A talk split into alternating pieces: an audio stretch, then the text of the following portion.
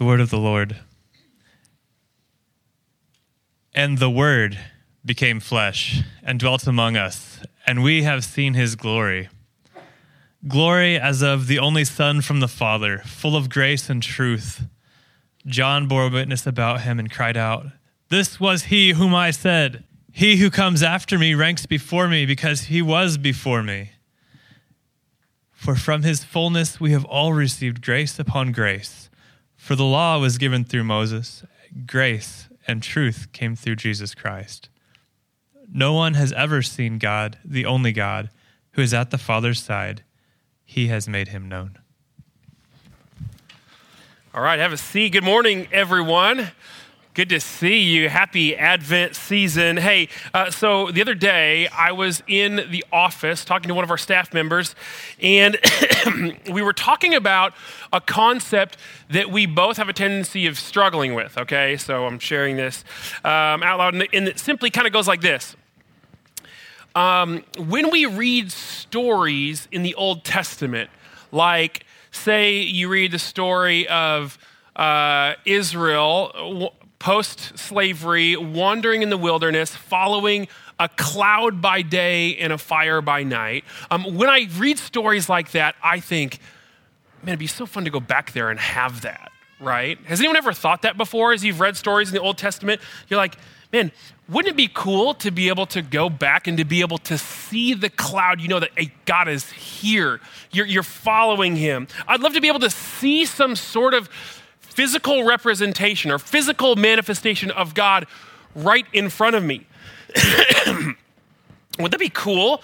Like to be able to maybe, you know, say, so like for me, I'd wake up in the morning, you know, get up, go out to my car, maybe hop into my Toyota minivan, and then all of a sudden a cloud descends, and then it's going to guide me where I'm going to go that day. I, that to me sounds kind of cool. Like, oh, I get to Pacific Street. Oh, going left on Pacific today because God has something planned for me over there, right? Like, I don't know if any of you have ever um, thought of that before, uh, but I just imagine, um, like, well, I, I think it could be cool. However, as I dwelled on a little bit more, I'm like, wait, is this really the arrangement that I would want? So, um, you know, maybe the first, if this happened, you know, in real life, like the first couple days, I'd probably pop out of bed like a, you know, a kid on Christmas, like, where's the cloud? I want to follow the cloud. I gotta, gotta see where God is taking me, right? And then maybe after a month or two, I'd be like, okay, God, here we go. You know, maybe the excitement had waned a little bit, but I'm like, okay, I'm ready to see God. But after, say, five or six years of this, like every day, like, I'd probably wake up, maybe roll my eyes and be like, okay, here we go. I don't know where the cloud is taking me. I don't know what God is saying. I don't know what He's doing, but I'm just going to go ahead and keep following because that's how God works now. And I realized maybe this wouldn't be the arrangement that I want. And I want to tell you that part of the good news on Christmas is, well, I do think it would be amazing to have seen those things. I do think it would have been amazing to see the parting of the Red Sea, to see something miraculous like that, or literally fire come down from heaven and, and incinerate some sort of altar. But I want to tell us, or I want to tell you this morning, that we have an upgraded arrangement that is absolutely better than that. We have something better than an object to follow. We have something more intimate than just a cloud to look at. We have something far superior than any Old Testament leader ever experienced. And I want to ask you this morning do you believe that? Do you believe that we have the better arrangement now?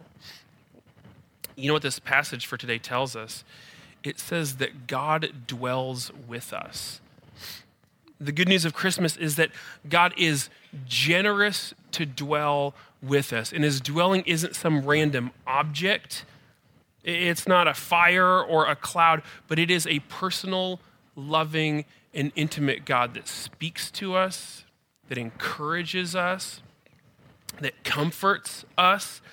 And I just want to say if there's anyone in here who's feeling mm, maybe apathetic toward God, maybe if there's anyone in here who's uh, feeling kind of numb toward God, distant from Him, Maybe you find yourself disappointed with him. Maybe you're kind of over the whole thing right now. What I want to do this morning is invite you to come to this passage in John with fresh eyes, to be able to see what God is actually telling us about his indwelling presence. And I want to invite you to kind of exercise your faith muscles this morning and see the beauty of this good news that God has chosen to dwell with us.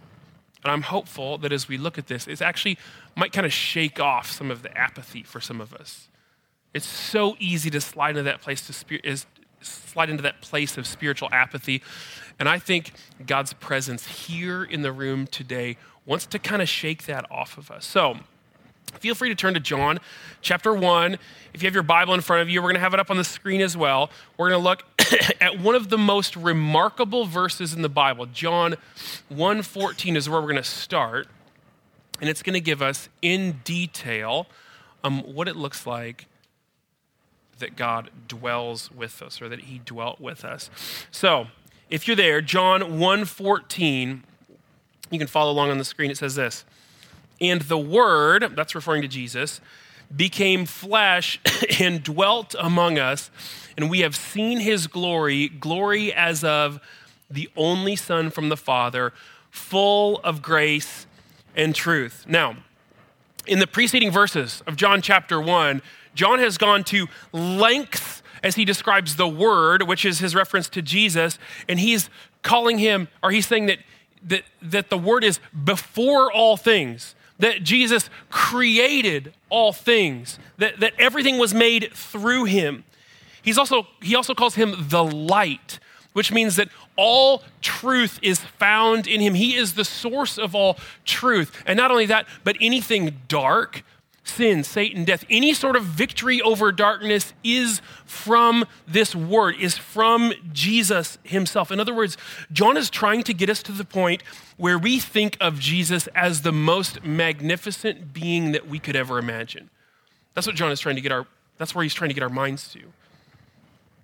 As in like he holds everything together inside of your body, all of the, the atoms and the particles and the processes that are going on right now, Jesus is holding that together.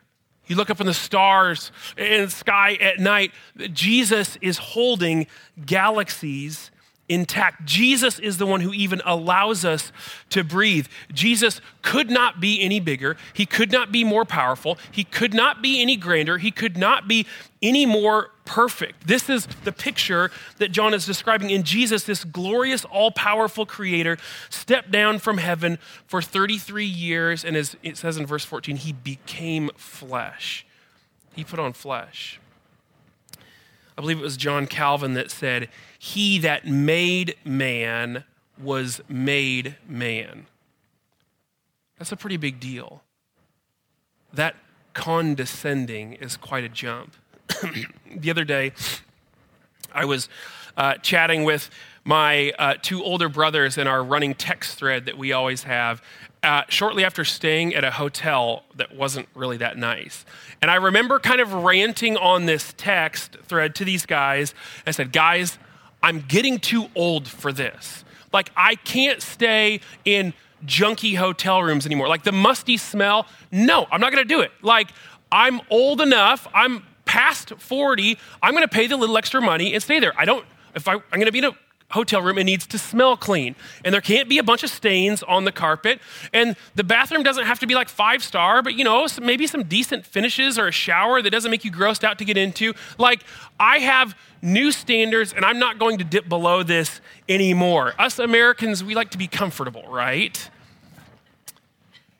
Some of us don't like going across town to a part of town that's not quite as nice as our neighborhood. We don't like maybe going to the holidays to somebody else's house in our family where their house is a little bit messy. You know, that little step kind of bothers us. Well, I want to tell you what Jesus lowered himself to in this passage was a little bit more than staying overnight in a musty hotel room, right? It says that from his heavenly glory, he put on flesh. Think about that. He was in his glorified heavenly, I don't even know what it's like, but he comes down to earth and he puts on fingernails. right? He puts on a stomach that growls when he's hungry. He puts on hair that if he doesn't wash it for a while, it eventually looks pretty unkempt and greasy, right? He puts on skin uh, in order that he would sweat in the Middle Eastern heat as the sun is beating down on him. And do you know why he did this? It says that he did this so he could dwell among us. That word dwell literally means to pitch a tent. John is saying that John or Jesus came down so he could pitch his tent, so he could live among us. But there's actually a double meaning to that word, pitch his tent, because the root word is the same word used for the Old Testament uh, concept of tabernacle. Okay? So Jesus put on flesh and he tabernacled among us. Remember, in ancient Israel, in, in Exodus, when God rescued his people out of Egyptian slavery and they were wandering in the wilderness and had the cloud by day to lead them and the fire by night to lead them, what did he command them to build? He commanded them to build a, a tabernacle. And that tabernacle is where the presence of God would stay. The tabernacle and later the temple was the very thing that set the people of Israel apart from any other nation because God's presence was actually with them. And Jesus is saying now, there's a new, or John is saying now, there's a new tabernacle. It's not some constructed wooden frame with fabric tents, it is a person. The presence of God has come to live in God's very Son, and He's walking and talking on the earth. And He's here. The presence of God is here. Actually, God is here. That's who Jesus is. And John is not done with the lofty language. Still in verse 14, he says, We have seen his glory. Looking at Jesus, he says, We have seen his glory. Do you know that no one in the Old Testament saw the glory of God? No one in the Old Testament saw the glory of God for, for fear that they might literally die in the presence of God or be incinerated. And, mo- and what John is recalling here, once again, looking back to Exodus, he's, recall, he's recalling in the reader's minds when Moses asked to see the glory of God, and God said, No, no, no, I can't, I can't exactly do that, but I'll pass by you and I'll let you see me from, uh, just get a glimpse as I go by. Just so Moses wouldn't be melted, incinerated by the, this wonder of the glory of God. God's glory is so magnificent and so awesome that it kills people. Well, do you know what this means? That means that these people in the New Testament, that means that John and the disciples and all the people that Jesus interacted with, they were able to actually see this glory that no one could lay their eyes on. They got to see the glory of God. And you know where it was? It was in the person of Jesus all of that glory, the, the thing that, that caused the, the thunder and the lightning and the smoke on Mount Sinai, all of that stuff, all of the wonder of the glory of God is packaged in Jesus. It's who Jesus is because he is God. It's in Jesus, the Jesus that you and I pray to, the Jesus that has called our name and saved us, the Jesus who, who we meet with, who we listen to his voice as he speaks to us glory, the glory of God is captured in him. We too have been witnesses to the glory of God if you know Jesus. As we're kind of teasing this out, does it maybe feel like we don't appreciate the reality of Jesus coming at Christmas quite as much as we should? You maybe think the weight of God's glory being captured in a human being is a little bit lost on us? It feels like um, we've gotten good at training ourselves here in American Christianity to see Jesus as our little helper, right? It's like, oh, we're going to pr- uh, have a meal. Oh, we should pray before a meal because that's, you know, he'd probably appreciate that. That's kind of what we're supposed to do, right? I got, I got to lead a Bible study tonight. Oh, we should pray to open the Bible study because he'll bless our time, I'm sure, if we do that feeling a little stressed, you know, tomorrow morning as you're driving to work, I'll shoot up a quick prayer to Jesus. Hopefully, He helps me and takes the, the you know, the little stress away, the anxiety that comes. Those aren't bad things. But I think John is in, inviting us to see Jesus as something so much bigger and so much better than that. Maybe we should pause and dwell on this awe inspiring glory. John is inviting us to be awestruck by Jesus, to have our minds blown by just thinking about him. This thing that was untouchable in the Old Testament, unseeable, is now right in front of us in the person of Jesus. That's the Jesus that we call Savior. It's amazing, isn't it? John, the author, goes on and starts to testify to the wonder of this new thing, this new arrangement that exists. Before they had a tabernacle, now they have the glory filled Son of God. Listen to verse 16, what it says here. it says, For from his fullness we have all received grace upon grace. You read that? It says, We have all received. It's right up here. We have received grace upon grace. What is John talking about? Grace upon grace. Does it mean that, that we've just received grace and then it comes again and then we wake up tomorrow and then he gives us more grace to get through the day and then the next day he gives us more grace to get to the day. Well the good news is that's absolutely true. That's how god works with us. Just grace grace grace grace. But i don't actually think that that's what this is talking about as I studied this, the, the vast majority of scholars would connect this phrase, grace upon grace, with the very next verse because that's how it reads grammatically. I'm going to put verse 16 and 17 up there, verses 16 and 17, so you can see them. So it says, We have all received grace upon grace. And now he's going to give an explanation of these graces. For the law was given through Moses, and grace and truth came through Jesus Christ. Most scholars agree that the two graces are referring to the grace of Moses giving the law and then the grace of Jesus coming in the flesh. D.A. Carson, who is much smarter than me, so much so that I can sometimes hardly read what he writes and understand it, he said that upon, the grace upon grace, that preposition is maybe not the right word to put in there. He said it's maybe a better thing to say grace instead of grace. In other words, now we received the grace of Jesus instead of the grace of the law.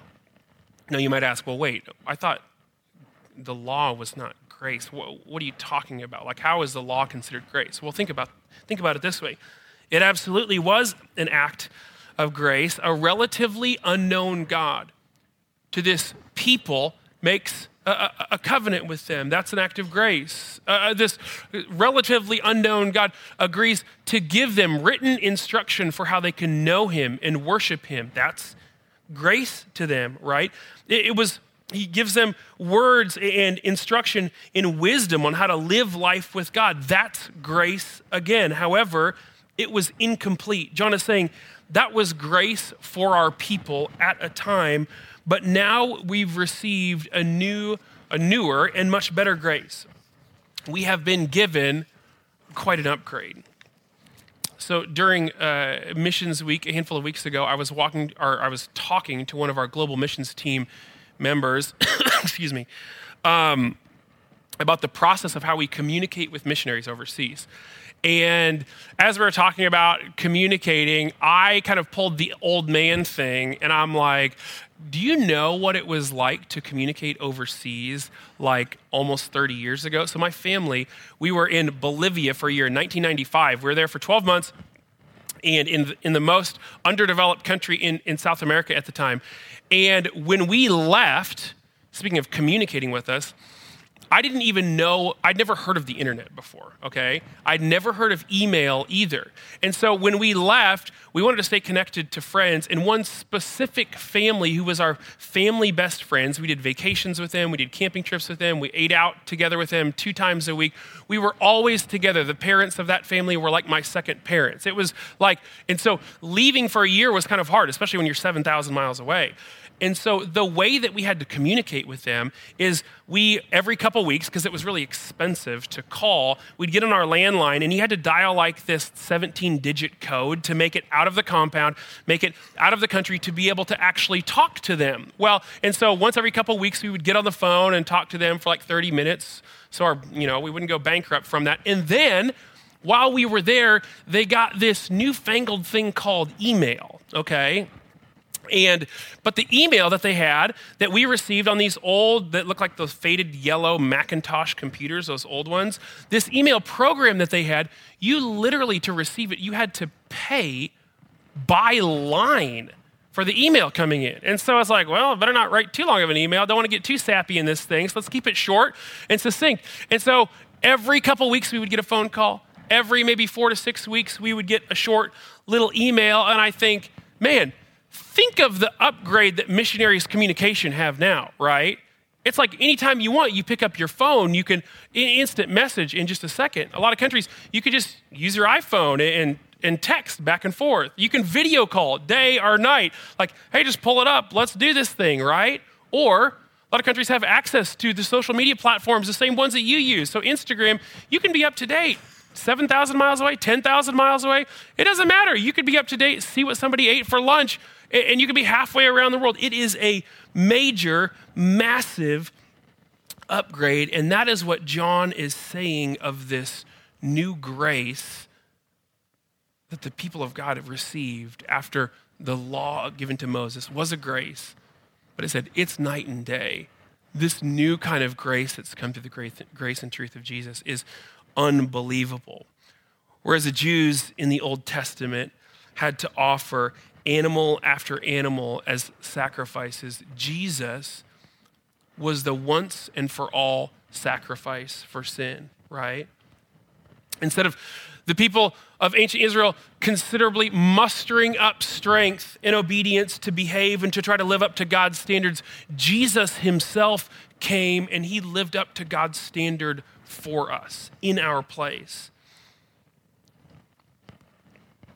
Instead of them having a, a mediator, a priest to go between, to be able to have any sort of access to God. They had to work through somebody. And now Jesus is the great high priest. And we have access to God directly, unhindered, anytime. We can talk to Him whenever we want. Instead of having a specific place to worship, like a tabernacle or a temple, and to be able to have to do it at a, a specific time in a specific way, now Jesus has blown that open. Now He is our object of worship, worship and we can, He can hear us anytime. And now anyone, anywhere can worship in spirit and in truth rather than having a high priest or priest, excuse me, go near to the presence of God. Now, John is saying, Jesus, the presence of God has come to us. He hasn't stayed far off. Don't have to work through a mediator. The presence of God is here, walking, talking, healing, speaking. And now He sent His presence inside of us. It's a grace instead of a grace, and it is a massive upgrade.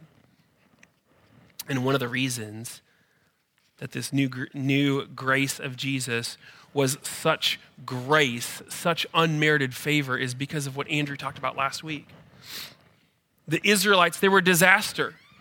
They had the law right in front of them, didn't obey, they worshiped other gods, they went off on their own morals, ethics, completely left the way of God, rebelled against God, and turned their hearts from God so much so that the presence of God actually left the temple. He left. God was not with them. They were abandoned, a small group of oppressed people with no hope. And even though they were the ones who turned their heart from God, Jesus put on flesh in order to come and dwell among them, to rescue them back to be able to live life with them. That's why John calls it grace, because that's absolutely what it is. It's unmerited favor straight from the throne of God. Providence, what we celebrate at Christmas is not just good news for Israel. It's not just good news for Israelites' story, it's good news for our story as well. Because sadly, we've done the same thing that Israel did. We've placed ourselves at the center of our lives. We've bowed our knee to things that aren't God. We've rebelled against Him. We're bent on being selfish. Even the, the, the, the kind things, the noble things, the philanthropic things we do, those things are still many times marred by, by sinful motivations beneath them. And we were far from God. And this passage says, even though we've repelled, even though we were far from God, Jesus, the glory of God in an act of grace, has come near to us. And for all who believe in him, he's forgiven us, he's cleansed us, he's agreed to live with us, in us, giving us access to God, and we can worship him right here, right now. Now, I know, excuse me, I know um, some of you, as you're hearing this and Jesus coming to earth and the beauty of that, you, there might be an objection that you raise to this whole thing of how amazing it is to have Jesus here. Because an objection came into my mind as I was studying this and reading John, and it might go something like this Well, John, this is easy for you to be excited about. You were one of Jesus' friends, you lived with him. You, you, you walked and talked with him. You ate with him. You joked with him. You heard with your own ears his teaching. We don't, we don't have that now. Jesus is not literally sitting in the room physically, right? It would have been amazing to be there, to, to be able to be a part of that, just like John was. But I want to tell you that even though Jesus physically, his body, he's not walking in here, the dwelling presence of God has not left you, Christian. Listen to these words of Jesus from the same book of John, John chapter 16. Jesus is telling his disciples that he's about to leave to go to the Father, and he's giving them comforting words about when he leaves and goes back to his Father. And in John 16, 7 and 8, it says this Nevertheless, excuse me, nevertheless, I tell you the truth. It is to your advantage that I go away. Think about that. You believe that? Could that be real? Could that be right? Jesus saying, It is to your advantage that I go away. For if I do not go away, the Helper, the Holy Spirit, will not come to you. But if I go, I will send him to you, and when he comes, he will convict the world regarding or concerning sin and righteousness and judgment two chapters earlier, he speaks of the same Holy Spirit in, in, in John 14, 16, the presence of God, or excuse me, 14, 26. And he says this But the Helper, the Holy Spirit, whom the Father will send in my name, he will teach you all things and bring to your remembrance all that I have said to you. Christian in the room, when is the last time that you have felt yourself in awe of the presence of God inside of you? When's the last time you've thought about it? Like, this is kind of incredible. The God, the one who, who created everything, who put everything together, he lives inside of us. That's not just a little bit of good news. It almost is kind of trippy, right? God is inside of you as you're sitting there if you're in Christ. That's wild. Like, he is the one that, that stirs our heart to worship. If you found yourself being caught up in the songs that we were singing before, that's God's presence inside of you. He's the one that enlightens our, our mind to Scripture. He's the one who makes God's presence real to us. If you've been listening to any or reading along with any of these verses and your heart's like, wow, that's amazing, that's the presence of God inside of you. He's the one that helps us feel a sense of nearness or intimacy with God. He is the one through his power in you gives you victory over sin. All of this is the indwelling presence of God. it's a striking, beautiful blessing that we have as Christians. Over the last couple years, I because it just seems so amazing, I've kind of been on a quest over the last couple years to try to just hear God's voice better, to try to become more aware of God's presence in me and to try to figure out what He's doing inside of me. And I would say, luckily, by the grace of God, I feel like I'm, I'm hearing God's voice maybe more frequently or, or maybe more accurately than I have in any other time in my life. It's like, it's amazing. Like, I love that. There's no better gift from God. So, um, a few weeks ago, uh, let me tell you a couple stories. A, a few weeks ago, I had uh, it, it was amazing. I got a Chipotle gift card for $50. Okay. Can I get an amen to that? Yes. Okay. So I got this Chipotle gift card. It was an incredible gift. And we uh, happened to be on a tight budget for that month. And I was walking, I was in our office, it was lunchtime, and I was walking out of our office, and I got this nudge, or maybe the, it was more than a nudge. It was like this, like, you need to offer to buy people lunch. And I'm like, mm, no, I'm not, not going to do that today. And I'm like, this is probably not God saying that. I mean, come on, we're just talking about a gift card and a little burrito bowl. Like, he doesn't care about that stuff. I'm just going to keep going.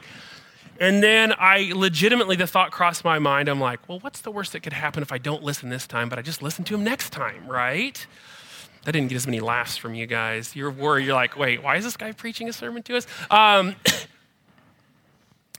and so, I, uh, and I didn't say anything. And I'm like, oh, wait, I forgot something in my office. So I went back to my office and I'm leaving, and it just like hits me like a ton of bricks on my shoulders. I'm like, uh, you need to like say something. And I'm like, oh, no, no, no. And so finally I'm walking out and I'm like, hey, does anybody want lunch? I'm, I'm going to Chipotle right now. And kind of say it, m- mumble it, and quickly. Luckily, there was only two people in the office, okay? And the first person looked over and says, Oh, no, thanks, Jared. I brought my own lunch. I'm like, Yes, Jesus, thank you. The second person said, That'd be great. I'd love that. Thanks so much. Let me give you my order. And I'm like, okay.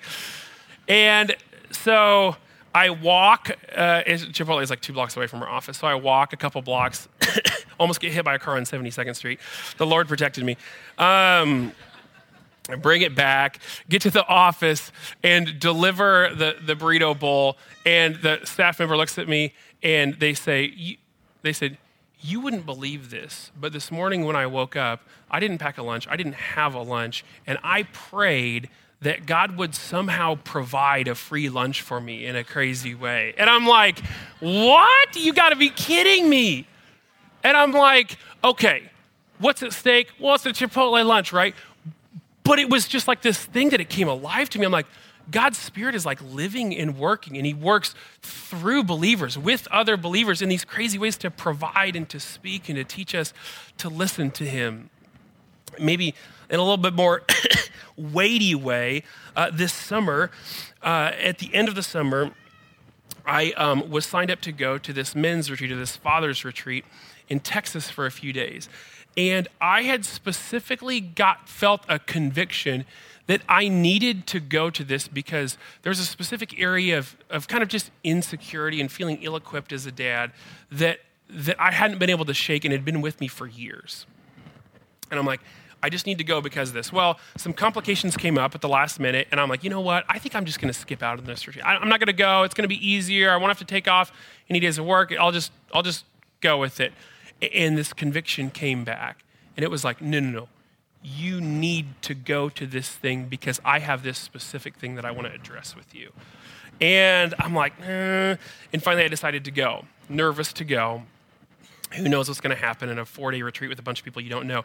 So I show up there, and wouldn't you know, the second day, the guy who was leading the retreat, John, spoke directly to that. It was like God was speaking directly to me, but it wasn't just information. It was the presence of God confirming and affirming something to squash that insecurity that I had been living under for literally decades. And I'm like, what an amazing thing that God does. And then over the course of the next 24 hours, several guys came up and just asked questions and ended up like just uh, encouraging and affirming what God was doing. I'm like, man, the grace of God again. And then the very last night before we left, like any good retreat, you have people around a campfire, right? So we're hanging out around a campfire, and the guy, John, who was leading the retreat, stood up and he said, Hey, I just have this conviction um, that I want to pray over any men here who have this specific insecurity or this specific thing that they've been battling with this week, and God has worked on them. And so I'm like, that's exactly what I came here for. And so I stood up and he said, I've pre written a prayer that I want to pray over you and send you off with. And I'm like, it's just like the cherry on top. Like, the presence of God in us is at work. He's moving, He's encouraging. He just does incredible stuff. His glory is on display for us to see. To see. And I tell these stories because I want to inject you with confidence. If you're a Christian, if Jesus has saved you, then Jesus, through his Spirit, is dwelling in you right here, right now, this week. And because of the good news of Christmas, our lives have changed. You have his presence, and his presence is the very life source you need to make it through this week. It's the very life source you need for life and wisdom and guidance. It's the very guidance you need to be able to walk in truth. His presence in you is the very power you need to have victory over those sins that are weighing you down, to break free from those lies and those addictions that you feel like you're carrying around. It's the very motivation and passion and strength you need to be able to align with God's mission. It's a source of comfort you need for the things that you're those things that you're scared of right now when you feel lonely or overwhelmed. It is the very comfort we need. It is not a concept, it's not a religion. It is God Himself dwelling in a people. If you're in Christ, He's dwelling in you right now. So, as we think back on Advent with great gratitude, we think, wow, how amazing that Jesus put on flesh and decided to dwell among us, right? in a true Advent way, we're also people kind of living in the in between, right?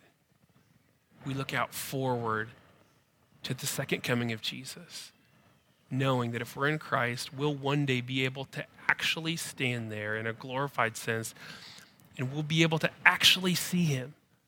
Won't that be amazing? To see Jesus face to face. It's an incredible thing.